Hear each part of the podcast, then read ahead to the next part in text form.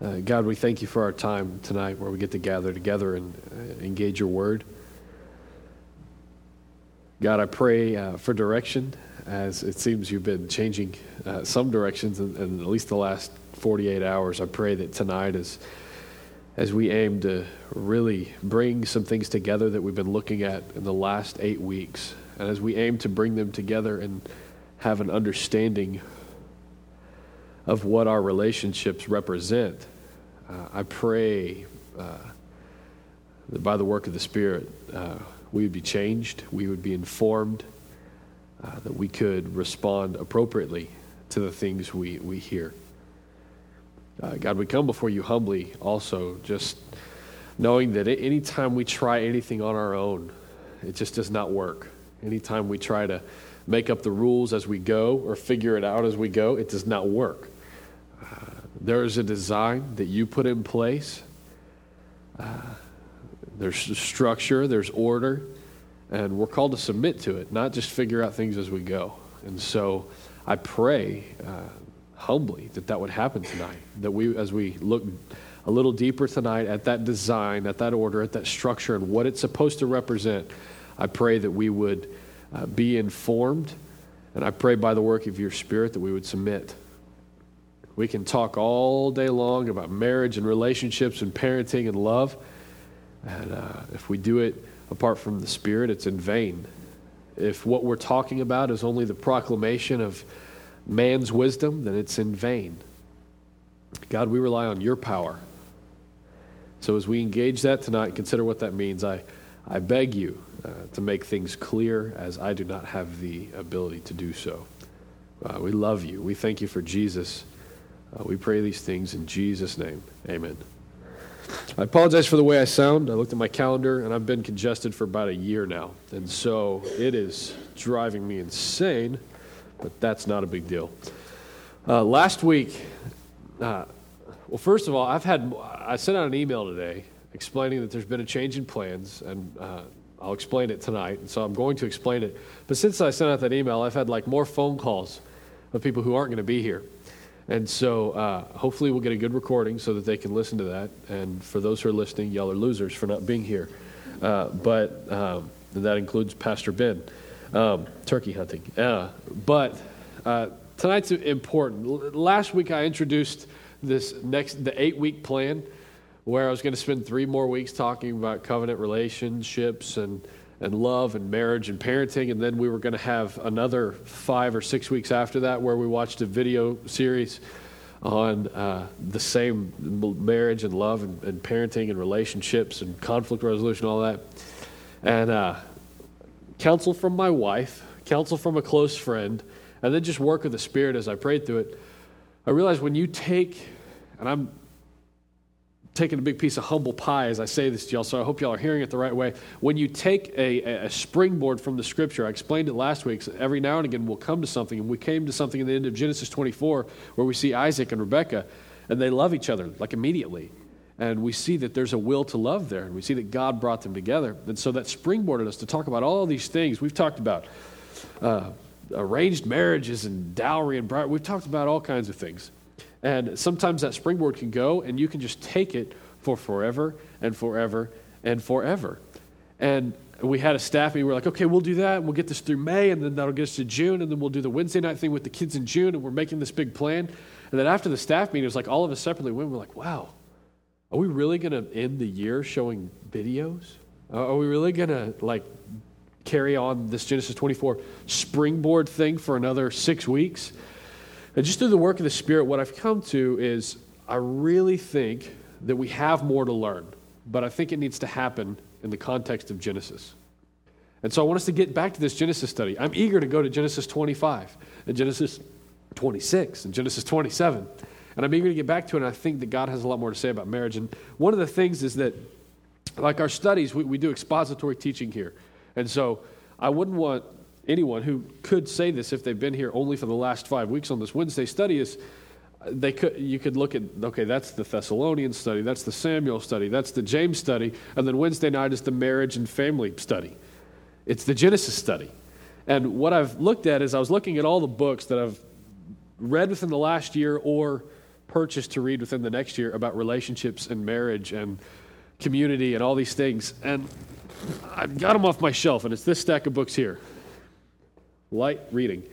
And I've read about half of them, and the other half I aim to read in the next year. Now, why do I show you this? This is a study on marriage and community and relationships. That's what this is. This is a Genesis study. And so we're going to get back to Genesis. And I want to be careful how I say this because I don't want to diminish the importance of marriage and love and community and conflict resolution and all these things we've been talking about, because those are the means by which we can daily put the gospel on display in your relationships, in the way that you love within your marriage, in the way that you parent your children, in the way that you show patience, in the way that you don't stir them up to anger. That is the means by which every day as you're engaging other families, you can put on display the gospel. And so it's of huge importance. And I don't want to diminish the importance by saying, well, last week we were going to spend 8 more weeks, and this week I'm just tired of it. So we're just going to move on. I don't want you to hear that. The importance is huge. And what I feel like God is saying through the Spirit is we will engage those things and continue to engage those things. And for every book you read like this, there's footnotes, and you've got to buy 2 or 3 more books after you read that book because it cited this book, and that book's good. And then we can read all the books and conference series, DVD stuff we want. But I think that what we have to hear from the Lord is going to come from the Word. And so I'm eager to get back to Genesis because I think we have more to learn in the context of Genesis. So I think that's what the Lord is bringing us to. So tonight our aim is going to be to wrap up Genesis 24 with a very sobering reality of what marriage represents. So things have changed in the last 48 hours. I was originally had my 3-week plan on what I was going to teach. And then, I was going to kind of take a break. And now we're not. We're just going 7 more weeks, just Genesis. We may get through Genesis 30. Who knows by the time summer gets here. But tonight we're going to finish Genesis 24, Lord willing. I'm going to put that in there in case he wills we spend another week on it. But he probably won't from what I can tell so far. My question is this. I want to start off with this question. What happens when something or someone is misrepresented? Just kind of think about it and answer it as you think. What happens if something or someone is misrepresented? Okay. Yeah. You could make more of them than they really are, or you could make less of them than they really are, depending on how they're misrepresented. Okay. What else happens when something or someone is misrepresented? You miss the truth. Yeah. Here, what you just said, you're either making more of them or less of them, but you don't know them. You don't know the thing or whatever it is. So you miss the truth by misrepresentation. What else happens when something is misrepresented? What if I misrepresent something to you and you go home to tell your spouse what they may have missed in a Bible study? It's like contagious misrepresentation. And then not only have I missed the truth, but I've communicated something to you and you've missed the truth. But then you told your friend and they told their 2 friends and they told their 2 friends. And it's like this contagious misrepresentation. And so when we misrepresent something, the truth is skewed. It's no longer truth. When truth becomes kind of not true, it's not true anymore. And so we got to rightly represent the things that are to be rightly represented. That's very vague. We'll get closer to it in a minute. How can you rightly represent someone or something? This is very vague, but we'll get to something in a minute. How can you rightly represent someone or something? By knowing the truth. Okay? And then what? By knowing them. And then what? Can you rightly represent something just by knowing it?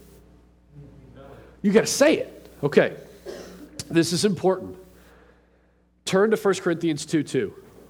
We are, if I had a title for tonight, it would be Covenant, Conflict, and Misrepresentation. But I don't have a title, so that's not what it is. But if I did, that's what it would be. Covenant, Conflict, and Misrepresentation. Turn to 1 Corinthians 2:2.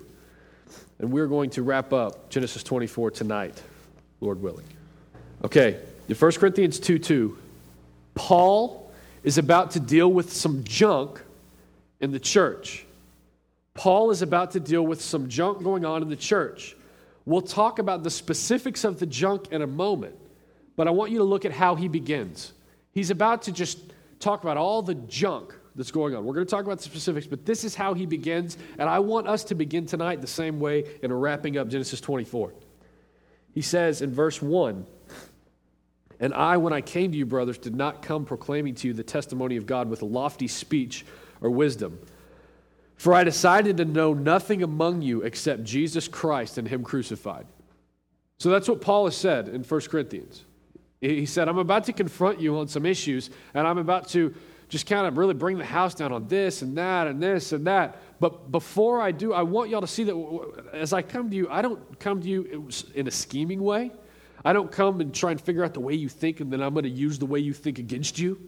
I don't have this big presentation. What I am coming to you and saying is Jesus Christ crucified. And if I know Jesus Christ crucified, that informs everything else appropriately. And so that's what he's saying. That's how he's going to them. And this is where we land tonight. We've talked about so many specifics in marriage and parenting and love and community. We've talked about a lot of specifics in the last 8 weeks. And then there was like a 5-week break, so it's been like 13 weeks that we've been talking about all these specifics. We've considered conflict resolution. We've considered worshiping God in the midst of the details and sharing the details so that others can worship God in a like manner. We've looked at the role of husbands. We've looked at the role of wives. We've looked at the role of children. We've looked at the role of the community of faith. And what we're going to look at now is, but to what end? It's kind of the same question that Ben asked on Sunday. What are we even doing here? Kind of like, the whole point on Sunday was it's Easter Sunday, and he's saying don't miss the message because of the day, because the day has a message. What we're going to say here is don't miss marriage for what it represents because it represents something, but you can look at it and totally miss it. And so what we're going to look at tonight is to what end? Tonight, our aim is to know Jesus Christ crucified. If this was all that we knew, Christ crucified, and if Christ crucified was all that we could speak, and I'm asking you this question, how would Jesus Christ crucified inform marriage and families and parenting and community and love? I want us to have some conversation here. If all we knew was Christ crucified, and someone asked about marriage, and all you knew was Christ crucified, what would you be able to tell them? Or love, or parenting, or relationships? Sacrificing? Selflessness? Love? Yeah. Our need for Christ. Forgiveness. Persistence. What else? Propitiation. Wrath absorber. This is what we're talking about tonight. See, what I'm wanting to get at is this big stack of books is great. There's a lot of information about families and discipleship and community and conflict resolution, a mess worth making, the age of opportunity shepherding a child's a momentary marriage, a beautiful mess, what he must be if he wants to marry my daughter. That's the one I'm reading right now. And they're all great, but they are not necessary to having a sufficient understanding of what we are doing in marriage and love and relationships. Great tools, wonderful, but if all I know is Christ crucified, it's enough. It's more than sufficient. And that's where we're landing tonight. So look at verse 5 there. He said, I come to you, and I've decided not to scheme, not to put a plan together, not to figure out how you think and then manipulate your thinking by playing a mind game with you, but I'm just going to come to you, and I'm going to tell you about Christ crucified. And he's going to talk about all these things. Why? Verse 5. In 1 Corinthians 2, verse 5. That you might not rest in the wisdom of men, but in the power of God. Wisdom of men, but why is this valuable wisdom? Because it comes from the power of God. If this was just secular Joe Blow, this is what I think about parenting, this is what I think about marriage, you can read it in any magazine. There's a bajillion books that have nothing to do with Jesus. That's not real wisdom. That's not birthed from the power of God. So these are valuable because they come from the power of God, but what this is saying is, I want to know Christ crucified among you only, so that you might not rest in the wisdom of men, but in the power of God. There's a resting, but it's not a resting in the wisdom of men, or how much we know, or how much we think we can spin, or how we can manipulate a word, but it is a rest in the power of God. This must be our aim. This is what I want us to land on tonight. This is how I want us to end Genesis 24. It must be our aim. It must be our hope. It must be the source of our resolve. That what we know of marriage and parenting and family and love would not be from man's wisdom, but from God's power. And if indeed it's God's power, it will be Christ crucified, what we're speaking of. Why? Because man's wisdom is vanity. We talked about that a couple weeks ago. Psalm 127.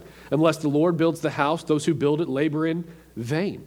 Unless the Lord watches over the city, those who stay awake all night long, watching intently, do so in vain. We don't want to build our homes and our relationships and our loves and our marriages in a vain way. But if we do it in a godless way, it's in a vain way. But if we submit to God, we're submitting to His power, and there's power there, and it's faithful, and it's good, and it's rightly representing what He wants it to represent. There's much to say and hear about man's wisdom, but what it produces is empty, hollow, and immensely lacking. The wisdom shared by Mike and Linda Cardwell last week in their testimony was powerful. Do you know why? Because it wasn't just what they wanted to say about marriage and parenting and time. It's what they drew from God, from His Word. They said, you know, this is what we learned here, and then they would quote Scripture. They say, and then we learned this here, and then they would quote Scripture. That's why it wasn't in vain that we listened to them, but we were hearing what the power of God will actually do in a significant way in a marriage. And look at verse 7. Verse 7 here freaks me out. It's crazy what is said in verse 7. So let's read verse 7. But we impart a secret and hidden wisdom of God, decreed before the ages for our glory. What do we impart? And what kind? Secret and hidden. I love spy movies. I love I really like National Treasure because it's Disney, but it's not ridiculously boring and horrible. And I like the National Treasure movie because it's all this. There's these hidden truths and these hidden secret things, and the more you dig, the more you find, and then you find something else, and it's like, oh, well, this is just a small part to this bigger picture and all this. But what I'm seeing here is, yeah, that's cool. Those are cool storylines. All the movies where there's someone's trying to find out what happened in the past, like Bourne Identity and things like that. That's great and it's intriguing. But here, what are we talking about? The secret, hidden wisdom of God. That's what I'm coming to you knowing Christ crucified, because I don't want you to lean on man's wisdom, but I want you to lean on the power of God. And what, in fact, I'm communicating and I'm imparting to you is a secret and hidden wisdom of God, decreed before the ages for our glory. That's really significant. My glory is diminished. The only glory that I have is the glory of God. And in fact, if it's anything else, it's nothing. So do we think like this? Do we think like this? Do we consider that in our marriages, in our relationships, the way you love and parent, the way you exist in community is designed to impart a secret and hidden wisdom from God that informs a lost world of eternal truth? That's what's being said here. It's crazy. I want to know nothing but Christ crucified, and that informs me perfectly. Books about it, great, but we don't need that to have a sufficient understanding of these things. And in fact, if you believe what this says and you're leaning on the power of God, what you're going to impart to people through your marriage is hidden, secret, eternal truths for a lost world. They're watching, and they need to hear it, and we need to impart it, and we will only do so by leaning on the power of God. The way you love, the way you parent is designed to impart a secret and hidden wisdom from God that informs a lost world of eternal truth. It's so huge. And so what I'm trying to say here is that, get this, this is a big point for tonight. If you were taking notes, this is what you would write down. Marriage is a worldly shadow that is designed to represent a heavenly reality. Marriage is a worldly shadow that will not exist forever, that is designed to represent a heavenly eternal reality. In your marriage, you can live in such a way, you're designed to live in such a way, that you're imparting a secret and hidden truth that's eternally true in this little thing called marriage, in your spark and shadow of a life. It's a big deal. Marriage is a worldly shadow that is designed to rightly represent a heavenly reality. Marriage is not an end in itself. Don't just aim to get married, stay married, and die. That's an anomaly in our culture. Get married, stay married, die. That's like, whoa, man, they got married, stayed married, and died. Wow. What your design is to get married, stay married, rightly represent the heavenly reality that your marriage represents, and then die. so that you can enjoy the heavenly reality that your marriage was representing while you were here for that short breath of a moment compared to eternity. So don't just aim to get married, stay married, and die, even though that's a neat thing in our culture. There's more to it. See, as Paul speaks these words in Corinthians about heavenly realities and divine wisdom, I want to consider what he's about to approach. And I said there was some junk. Now we're going to look at the specifics of the junk so that it can inform us. What I'm about to share with you is a list of things as you just go through 1 Corinthians and look at the stuff he's going to talk about. And he's saying, all I know among you is Christ crucified, and it's sufficient to inform every single one of these things. It's a list of things that the church is not rightly representing. Remember, we talked about what happens when something is misrepresented. The truth is missed, whatever it is. Here, he has a whole, long letter of things that are not being rightly represented in the church. There's divisions in the church. There's improper treatment and judgment of apostles in the church. There's sexual immorality in the church. There's lawsuits against believers in the church. There's misrepresentations about marriage. There's misrepresentations and misgivings about calling. There's misrepresentations of the unmarried, the widows, food offered to idols, idolatry, head coverings, gifts, love, prophecy, tongues, orderly worship, the resurrection, and the collection for the saints. He's saying, I'm going to come to you and I'm going to know Christ crucified. And every single one of these misrepresentations that should not be a part of the church, I'm going to rightly speak to as I speak to you about Christ crucified. You know more than you think if you know Christ crucified. There's a link here to Romans 1, and I don't want you to turn there, but I want you to hear that in Romans 1, verse 18, it talks about the wrath of God. And the wrath of God is not something that is very popular to talk about. But in Romans 1:18, it says that the wrath of God is towards unrighteousness because unrighteousness suppresses the truth. So unrighteousness suppresses the truth. Paul's saying, I'm coming to you because there's misrepresentations in the truth. All these things, the way you're dealing with marriage, the way you're dealing with widows, the way you're messing with the apostles, all the sexual immorality, the lawsuits, these are misrepresentations. And if you link that to Romans 1, what he's saying is, in telling you about Christ crucified, I am warning you of the wrath to come. God's wrath is towards unrighteousness. It's in unrighteous living that you misrepresent truth.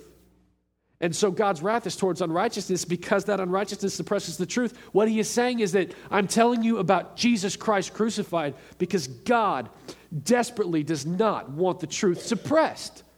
He wants his truths to be rightly represented, and that's why the church exists. And that's why your marriage exists. We've talked about parenting and love and community, all these things that go with marriage. Your marriage exists to communicate truth. Every one of these things that I mentioned in this laundry list is an opportunity to either lean on man's wisdom or God's power.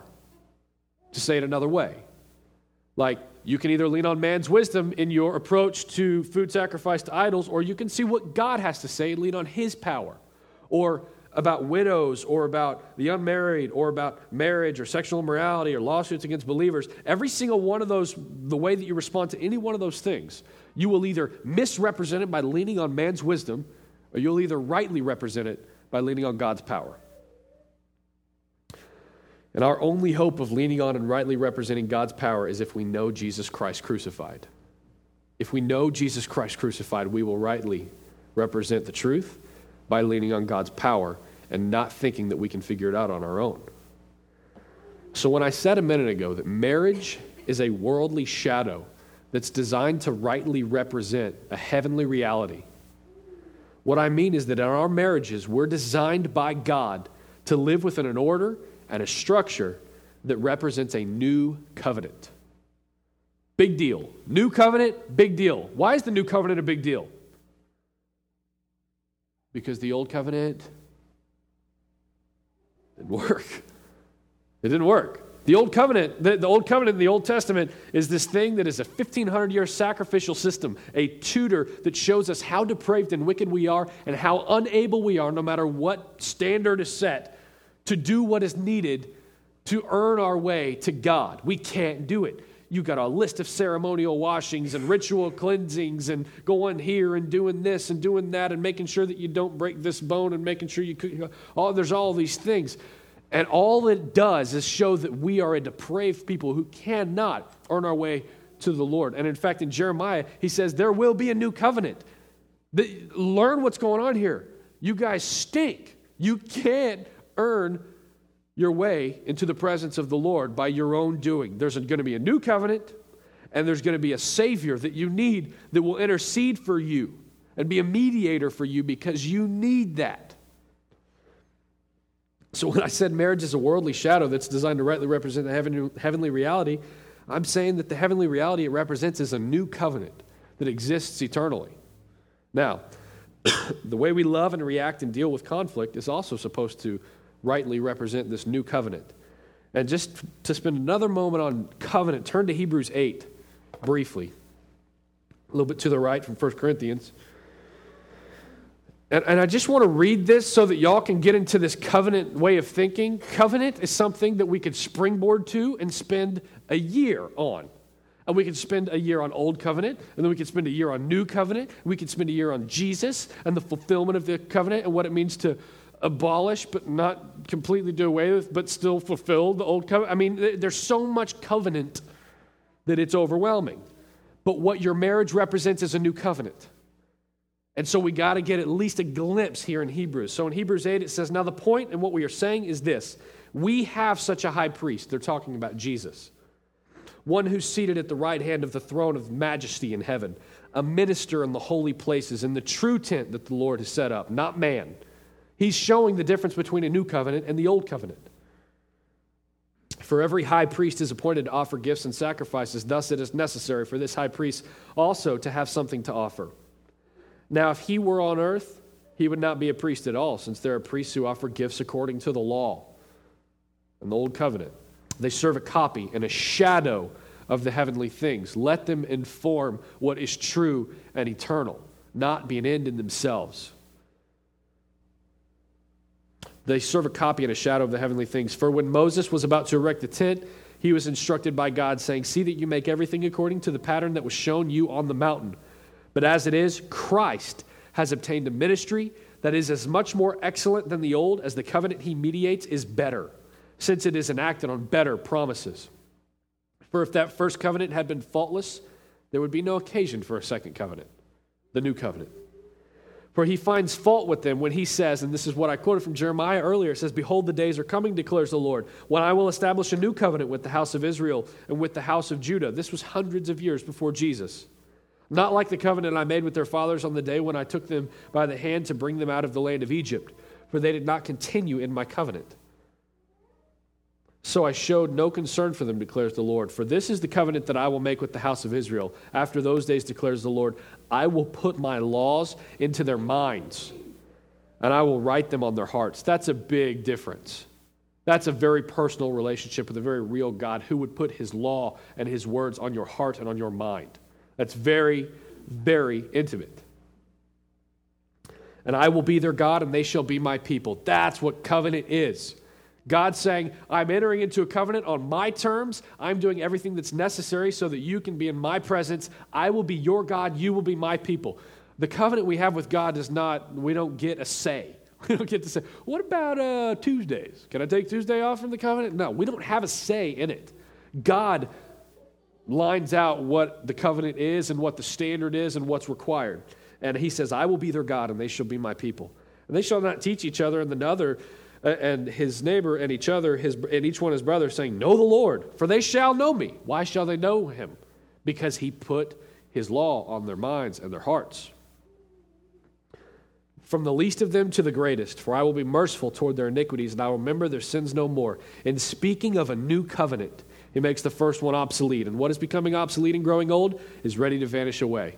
And then if you turn over to chapter 9, the next page, verse 11, listen to these few verses. But when Christ appeared as a high priest of the good things that have come, then through the greater and more perfect tent, not made with hands, that is, not of this creation, he entered once for all into the holy places, not by means of the blood of goats and calves, but by means of his own blood, thus securing an eternal redemption.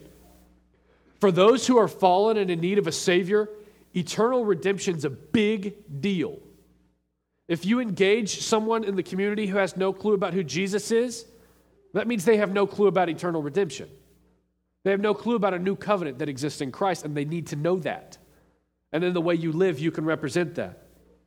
For if the sprinkling of defiled persons with the blood of goats and bulls and with the ashes of a heifer sanctifies for the purification of the flesh, how much more will the blood of Christ, who through the eternal Spirit offered himself without blemish to God, purify our conscience from dead works to serve the living God? Therefore, he is the mediator of a new covenant, so that those who are called may receive the promised eternal inheritance. Eternal inheritance, eternal redemption exists only in a new covenant. So is the new covenant a big deal? You're dang right it is. The new covenant's a huge deal. I encourage you, if you want to know more about covenant, go online. Listen, we got all the sermons online, and Ben has the whole thing on covenant, and he's got a deal. Covenant is thicker than blood. It informs covenant clearly. We don't have time to look at it tonight. But you got to know at least this much so that you can know that your marriage represents a new covenant. So, marriage is a worldly shadow that's designed to rightly represent a heavenly reality, and the heavenly reality is the new covenant. It's an eternal reality, eternal redemption, eternal inheritance exists in this new covenant in Christ. So let us consider this transitional. If I know Christ crucified only, how does that inform my marriage? I want to look at some specifics. The specifics are amazing. They're really specific. And so I want to look at some of these specifics because they're so specific and it's so informing for us. Jesus, Christ crucified.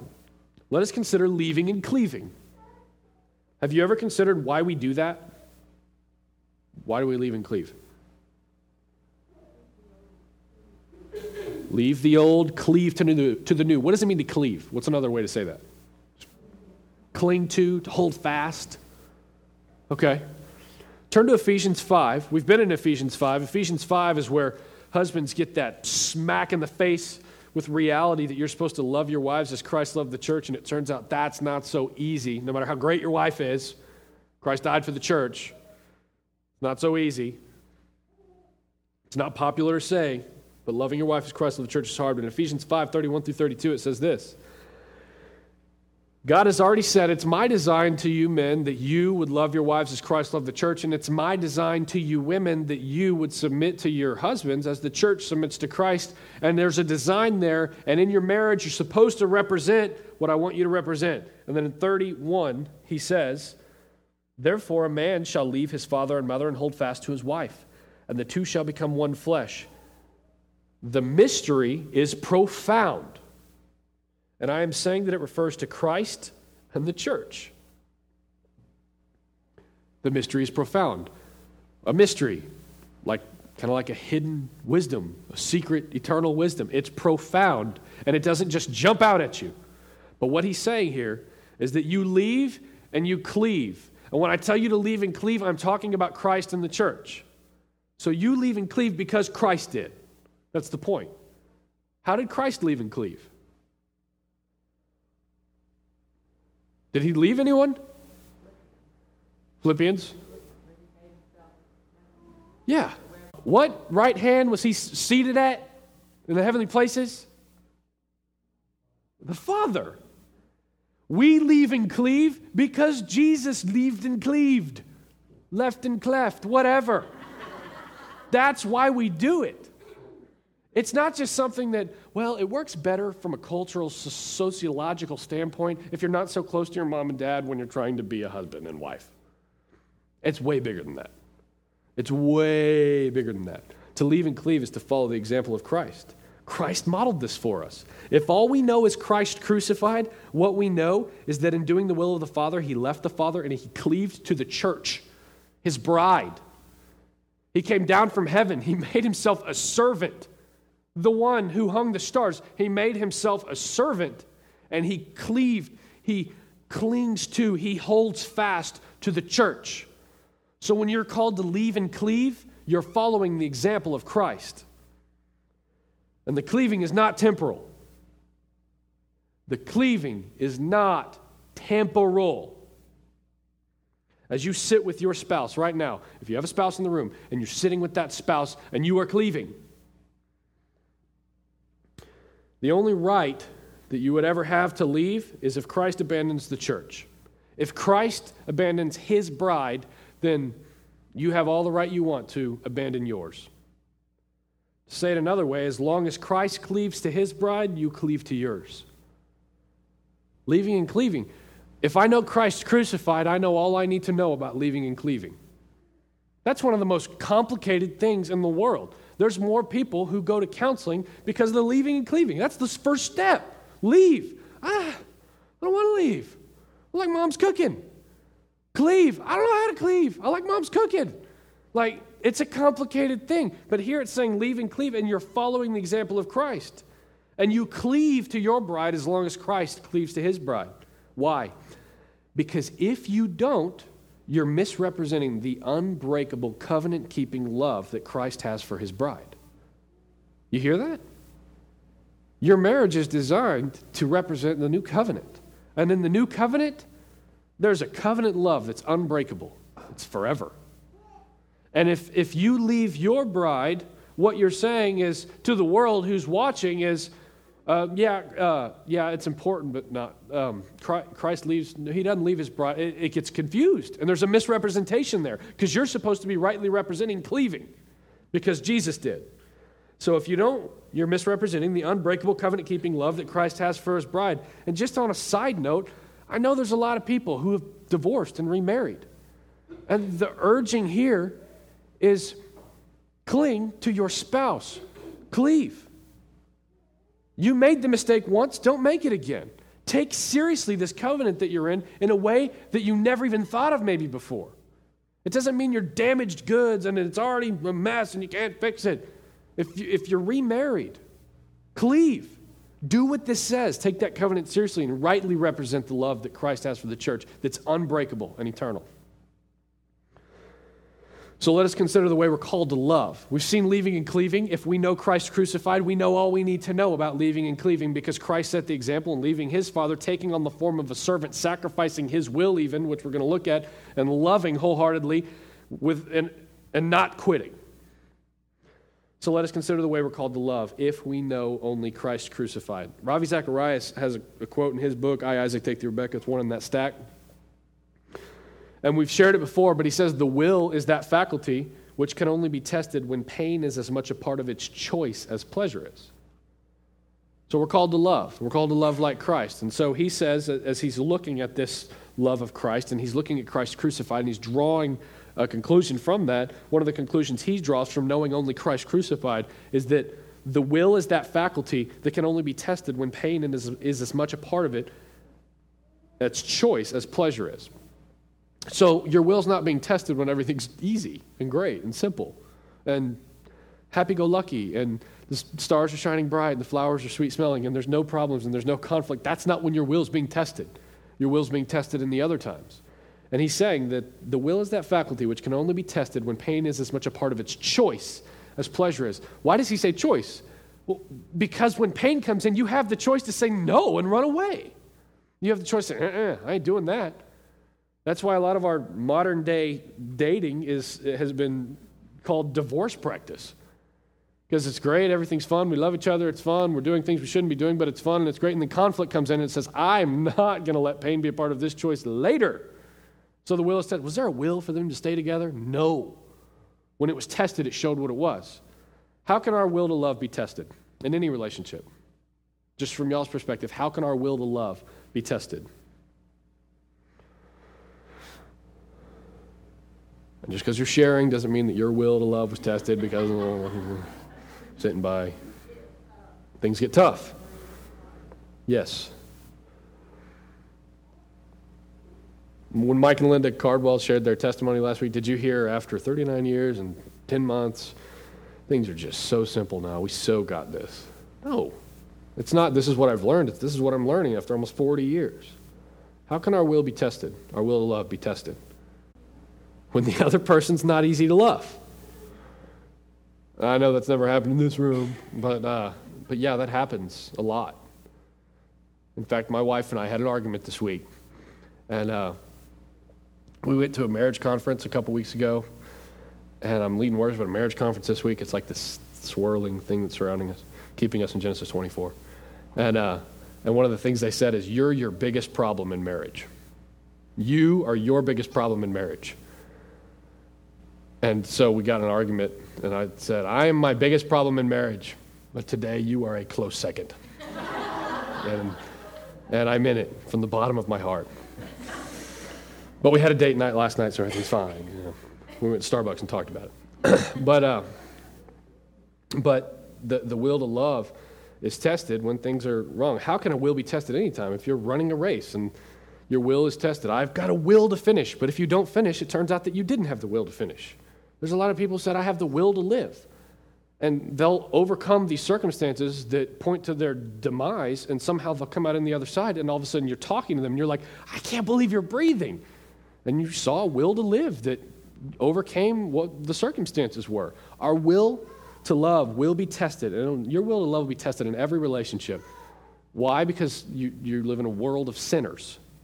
When you come to, people have a misconception when you come to church and there's problems, it's like, what's the problem there? Why are there problems there? There's not supposed to be problems. The absence of conflict is not what we're aiming for as a community of faith. That's stupid. That's not even realistic. The absence of conflict. We're sinners. That's like going to the hospital and saying, what are all those sick people doing in there? We are a bunch of sinners here at the church, and there's conflict. But the way we resolve the conflict and work through it and show love in a community either will rightly represent the new covenant that exists in Christ or will misrepresent it. And do the very thing that God said, that's what my wrath is against. Don't suppress the truth. So, our love will be tested in any relationship. So we got to ask, if we only know Christ crucified, was Christ's will to love tested? And if so, is there an example set for us that we can follow? Or to say it a better way, is there a design in place that we can submit to that we might rightly represent the unbreakable love of a new covenant? And you don't have to turn there, but in John 6:38, it said, Jesus says, for I have come down from heaven, leaving. That was the leaving part. Not to do my own will, but the will of him who sent me. I've come down from heaven, not to do my own will, but the will of him who sent me. So if husbands are to love their wives as Christ loved the church in Ephesians 5, as we're called to it, they must die to themselves, die to their own will, and submit, like Christ, to the will of the Father. If you want to know, how do I get rid of the things that I want and do what God wants? How do I do? Know Christ crucified. Because Christ said, I did not come here to do my own will, but to do the will of him who sent me. And so that's how he's going to love the church. And so if you're going to love your wife as Christ loved the church, you're going to die to your own will. That's going to be big some days, and it's going to be small some days. Some days it's going to hurt, and you're going to be saying, I don't know how to die to this will, because it's really strong. I don't know how to die to it, and I really want my way here. There's other days it's like, okay, well, we'll go to Wendy's instead of Taco Bueno. I'll die to my will. Big deal. It's different depending on the day, depending on the circumstance, depending on the way that your will is being tested. But if husbands are to love their wives as Christ loved the church, they die to themselves, die to their will, and submit like Christ to the will of the Father. And the will of the Father is that you sacrifice your selfishness for the well-being of your bride. Not because she's earned it. The bride has not earned it. The church has not merited the love of Christ. So if we're going to love like Christ, we're going to love in times when your loved one may be unlovable. A pain in the neck, hard to deal with, difficult, rude, angry for no good reason, moody, whatever. It's not easy. And so here we see if we're going to love that way, we die to our selfishness and we sacrifice that for the well-being of the bride, not because she earned it, not because she deserves it, but because God tells you to. That's a really big deal. Why did he tell you to? Why did God say, husbands, love your wife as Christ loved the church? He wasn't just trying to set a high standard that we would all fail. He was setting a standard that would represent the new covenant. He's saying, love my wife as Christ loved the church because my design is that you're married to show the love of Christ, husband. So when things are hard between you and your wife, don't just be a sissy and submit to what she wants, but submit to the will of the Father and do what's best. Don't just be a pushover who's like, I'm going to love like Christ. Christ was no pushover. He knew the will of the Father, and he would do anything. He would go to death to do the will of the Father. And so you submit to the will of the Father if indeed you're going to represent the love of Christ in your marriage. He tells you to, because you're representing his new covenant love. That's the groom part. The covenant love that you're representing is the groom part, the Jesus part. That's what you're called to represent. Not the bride part, the groom part. There's a difference between the two, and we've got to see the difference. Turn to Luke 22. As we're talking about this, knowing Christ crucified, how does it inform love? In Luke 22, verse 42, we ask the question, did Jesus ever have to sacrifice his will for the good of the church? In reference to the church, how was his will to love tested? We've talked about this before, and I want us to see it, but I want us to see it in the light of representing a new covenant. Luke 22, verse 42. We'll start in verse 40. And when he came to the place, he said to them, pray that you may not enter into temptation. And he withdrew from them about a stone's throw, and he knelt down and he prayed. This is that moment in the garden, moments before he's taken to the cross. And this is what he says. Father, if you are willing, remove this cup from me. What he's saying there is, Father, I feel the weight of the sin of the world in a way right now that I have never felt before. Father, the burden on my shoulders is greater than I have ever experienced. And so, Father, I'm communicating to you right now, my will is that the cup that you're asking me to drink would pass from my mouth. That's how serious Jesus is saying this to the Father. Father, if it's your will, please don't let this happen. This was a serious moment in the history of the world when Jesus is taking on the sins of the world and feeling the reality of that in a way that we can never express with our inadequate words. Father, if you're willing, let this cup pass from me. And look what he says. Nevertheless, not my will, but yours be done. Nevertheless, not my will, but yours be done. I don't desire this. I'm feeling this in a way that I haven't ever felt, but your will be done. He submits to the will of the Father. He sets an example for us in love here. Consider, if I was to ask you why you love your wife, would you have anything more to say than, well, she does this, and she says this, and she acts like this, and she's pretty? Would any part of your answer be that God tells you to? Because that's a really good answer. That's a really robust answer. To most people who are without the Spirit and don't know much about Jesus, if they say, why do you love your wife? And you say, because God tells me to, they're going to be like, you don't love her. That's a lame answer. Would you say that it's the will of the Father for me to love her, and I embrace that will? If not, I would submit that you're not loving your wife in the robust manner by which you were designed, because that's an important deal, that you love because God tells you to. A robust love represents the new covenant, and the world is watching. The world's watching. The reason that you're in a marriage, the reason that you were designed to love as Christ loved the church and submit as the church submits to Christ is because the world's watching, and there's a message to be proclaimed, and it's called the gospel, and it's the good news of Jesus Christ crucified and risen. It's a big deal, a real big deal. And you're called to put that on display. The world's watching. So if someone asks me, why do you love your wife? A good answer would be, because God tells me to. God modeled this love in the new covenant that exists in Christ. So just like Christ loved the church by the will of the Father, I love my wife by the will of the Father. That's a good answer. But it's not on the tip of my tongue. I don't know if it's on the tip of your tongue, but that's a good answer. Christ loved the church by the will of the Father. I love my wife by the will of the Father. I'll never walk away from her. I'll love her through the hard times, even when she doesn't deserve it. Look what's represented there. It's a big deal. Wives. Picked on the husbands enough. Wives. How is your love informed if all you know is Christ crucified? Remember in Titus 2, in the community of faith, God's design is that you are supposed to be taught by older women to love your husband and children. Taught to love. You're taught, you're being trained to love your husband and children. You're being pushed beyond your natural limit so that you might learn to love your husband and children. We've talked about this. You're being taught how to do it. This goes far beyond doing it because your husband stirred your emotions, said something sweet, brought you roses. Your love should go beyond that. It goes beyond because your child said something sweet and smiled at you. I love you so much. Then when they're screaming, you're like, nah, shut your mouth. Why? Because you're representing the new covenant, wives. Wives, in that you're representing the new covenant. What role? You're representing the role of the church in the new covenant. The new covenant, whereby if people don't know about the new covenant, there is no eternal redemption, there is no eternal inheritance. So wives, it's a big deal that you submit to your husband as the church submits to Christ, because what you're representing is the truth about a new covenant love that will never break. My wife and I were discussing how easy it is to be in love on your honeymoon, where there's no distractions or responsibilities. We went to an all-inclusive resort. I'll probably never go to another one my whole life. I don't know, maybe like a 10 or 20-year anniversary, I don't know. But we went to this all-inclusive resort, and it's like, you don't pay for anything. You don't have to worry about money for like the whole week. You just ask for things, and they give it to you. It's awesome. Oh, and the only big decisions you have to make is, do we want to go to the Japanese steakhouse or the seafood place tonight for dinner? Or the other 15 options.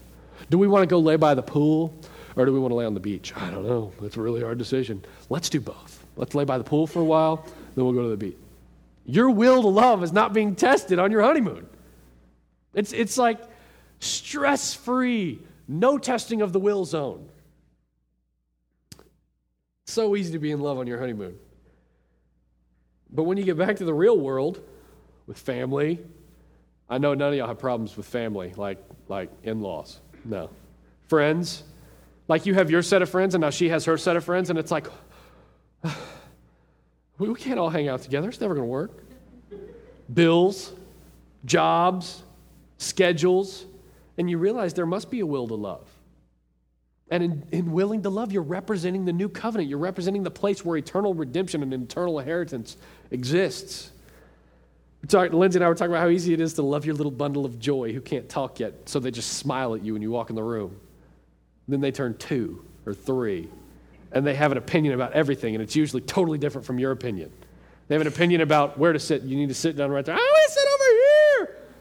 There better be a will to love there, or else you just become impatient and want to yell at them and tell them, you know, you're crazy, and why don't you grow up, even though you're 3? Yeah. So that quote, the will is that faculty which can only be tested when pain is as much a part of its choice as pleasure is. So what I'm telling you is, choose pain. How's that? How's that for an uplifting Bible study? Choose pain, because in doing so, you represent the new covenant. There's times where you're going to have to choose pain, because if you're not willing to choose pain, you're going to bolt, and you're going to misrepresent the truth about the new covenant. So there's times where you're going to have to choose pain. You're going to have to choose to say, this stinks, and this season is hard. I don't even know how to put to words how confused and angry I am. In fact, I'm angry, and I don't even know why. I've yet to trace back to the source of my anger. I just want to yell. And that same argument or conversation that I had with Lindsay the other night, she goes, are you mad at me? I said, no! Nah! It's a mess. But if there's a will to love, you will choose pain, or you will bolt. You will leave. And in doing so, you represent the new covenant. It's sweet on the other side of it. The rest of that quote that I shared says, nothing brings harmony more than embracing the will of God. You're dang right. Because embracing the will of God, you die to your own will. And your spouse does too. Nothing brings fragmentation more than turning away from the will of God. Marriage is the harmony of God, synchronizing two wills with the will of the Father. So what marriage is God saying, come here, man. You're going to die to your will, and you're going to live according to mine. And marriage is saying, come here, woman. You're going to die to your will, and you're going to live according to mine. And what I'm going to do is I'm going to bring you all together in a one flesh union that is representative of the union between Christ and the church, and you're going to represent my new covenant. But you're going to have to die to your own wills. You're going to have to submit to my will. And there's nothing that brings more beautiful harmony than that. As Christ embraced the will of the Father, he ushered in a new covenant. Y'all see that? Like when they had the cup, he said, take this cup, drink of it. It's representative of the new covenant. When Christ died, he submitted to the will of the Father, and he ushered in a new covenant. And when you submit to the will of the Father, you are representing that new covenant. It's a big, important deal. When Christ embraced the will of the Father, he ushered in a new covenant. And as you embrace the will of the Father, you will represent that new covenant that Christ ushered in. That's where we can say that marriage is more than staying in love. It's about keeping covenant. That's such an uncultural statement. Marriage is about far more than staying in love. It's about keeping covenant. Now, do I hope we stay in love? Absolutely. But your will to love and your keeping of the covenant and you understanding that you will rightly represent the new covenant that exists in Christ will fuel a love. Dietrich Bonhoeffer was this guy who he was martyred, and when he was in prison, he was actually engaged to be married. This was the mid-1900s, and he was engaged to be married, and he has these things that he wrote, and they're letters from prison, and he wrote a lot about marriage, and I'm sure he did that because marriage was on his mind, because if he was to get out of prison, he would get married to his honey. But he did not. He was killed, brutally killed. But he wrote a lot about marriage, and one of the things that he wrote, he said, it is no longer love that sustains marriage, but it is marriage that sustains love. It is no longer love that sustains marriage, but it is marriage that sustains love. John Piper actually gave an example in this book, The Momentary Marriage. He said, if one spouse says, I fall in love with someone else, he said, one profoundly wonderful answer is, so what? That's not decisive. Keeping covenant is decisive. And he goes on to say, it's not about staying in love. It's about keeping covenant. And there's more love there than you will ever know. In Matthew 22, God reminds us that marriage on earth is temporal. There's some guys who come to Jesus and they say, okay, Jesus, the law is that if a man dies and leaves his wife behind, that the wife is supposed to marry the brother, right? Well, Jesus, there's this woman, and her husband died, and she married the brother, but he had 7 other brothers, and they've all died. She's outlived all of them. She's been married 7 times, all the brothers. What happens to her in heaven? And Jesus gives them a stark reminder, and he says, guys, there's no marriage in heaven. You'll be as the angels. That's why scripturally, if a spouse dies, the other one is free to remarry. It's okay. There should be a clear conscience there. Because you don't get to heaven and see both of them and be like, oh, this is uncomfortable.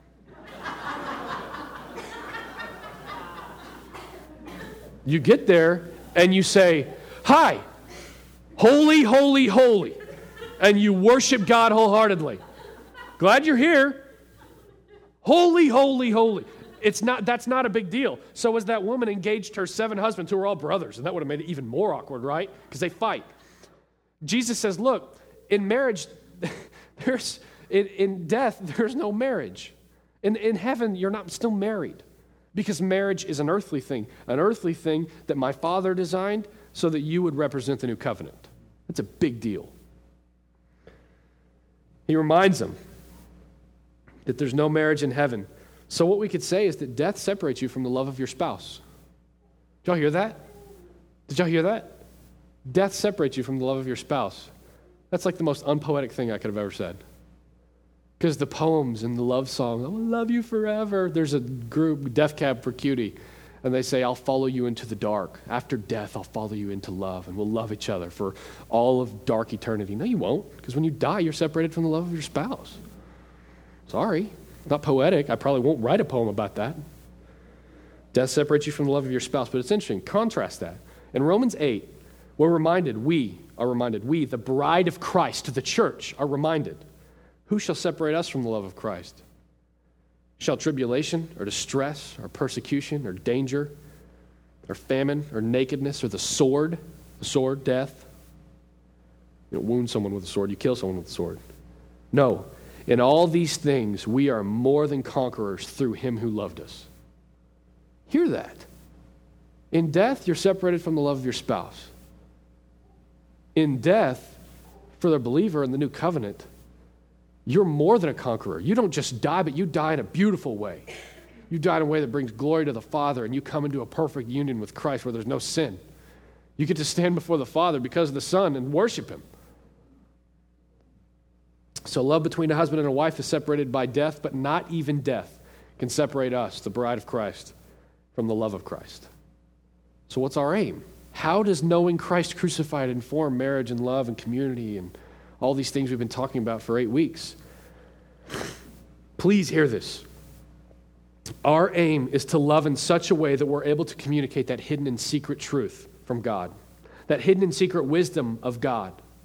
Our aim is to rightly represent in our little spark and our little shadow, our little twinkling of an eye life, that in that time we would rightly represent the eternal, beautiful, rich truth that the love of Christ is forever. That's a big deal. The love of Christ is not temporary. It is not fleeting. It is not wishy-washy. It is firm, it is solid, and it is forever. So if we know Christ crucified and all these things we've been talking about, these relationships, the way that we'll deal with conflict resolution, the way that we love through hard times, in the peaks, in the valleys, we will communicate the truth that the love of Christ is forever. For a fallen people who need redemption, that should be beautiful. The love of Christ is forever. From our marriages, from our community of faith, from our churches, in the midst of our conflicts, on the mountaintops, in the deep valleys, in the storms, in the wonderful days, in the easy times, in the hard times, we want to cry out to the lost and dying world that's watching and boldly proclaim the love of Christ is forever. He will never forsake you. Run to him. He will never forsake you. If you have any hope of being in the presence of God eternally and having any eternal redemption, any eternal inheritance, run to Jesus. I believe it so much. I'm going to do everything in my marriage, everything in my relationships in the community of faith, everything in my friendships, everything in my parenting. I'm going to do everything I can to communicate to the lost world. Jesus' love is forever. Nothing can separate you from it. It's not double dutch where you're in and you're out and you're in and you're out. That's not what it is. Nothing separates you from the love of Christ. Your marriage is designed to represent the new covenant. It's a big deal. We're ending Genesis 24. That's it. It's over. Genesis 24 is done. But as we go to the Genesis 25 and 26, we're going to see Isaac and Rebekah. We're going to see their marriage. We're going to see families. We're going to see weird scenarios. We're going to see uncomfortable moments.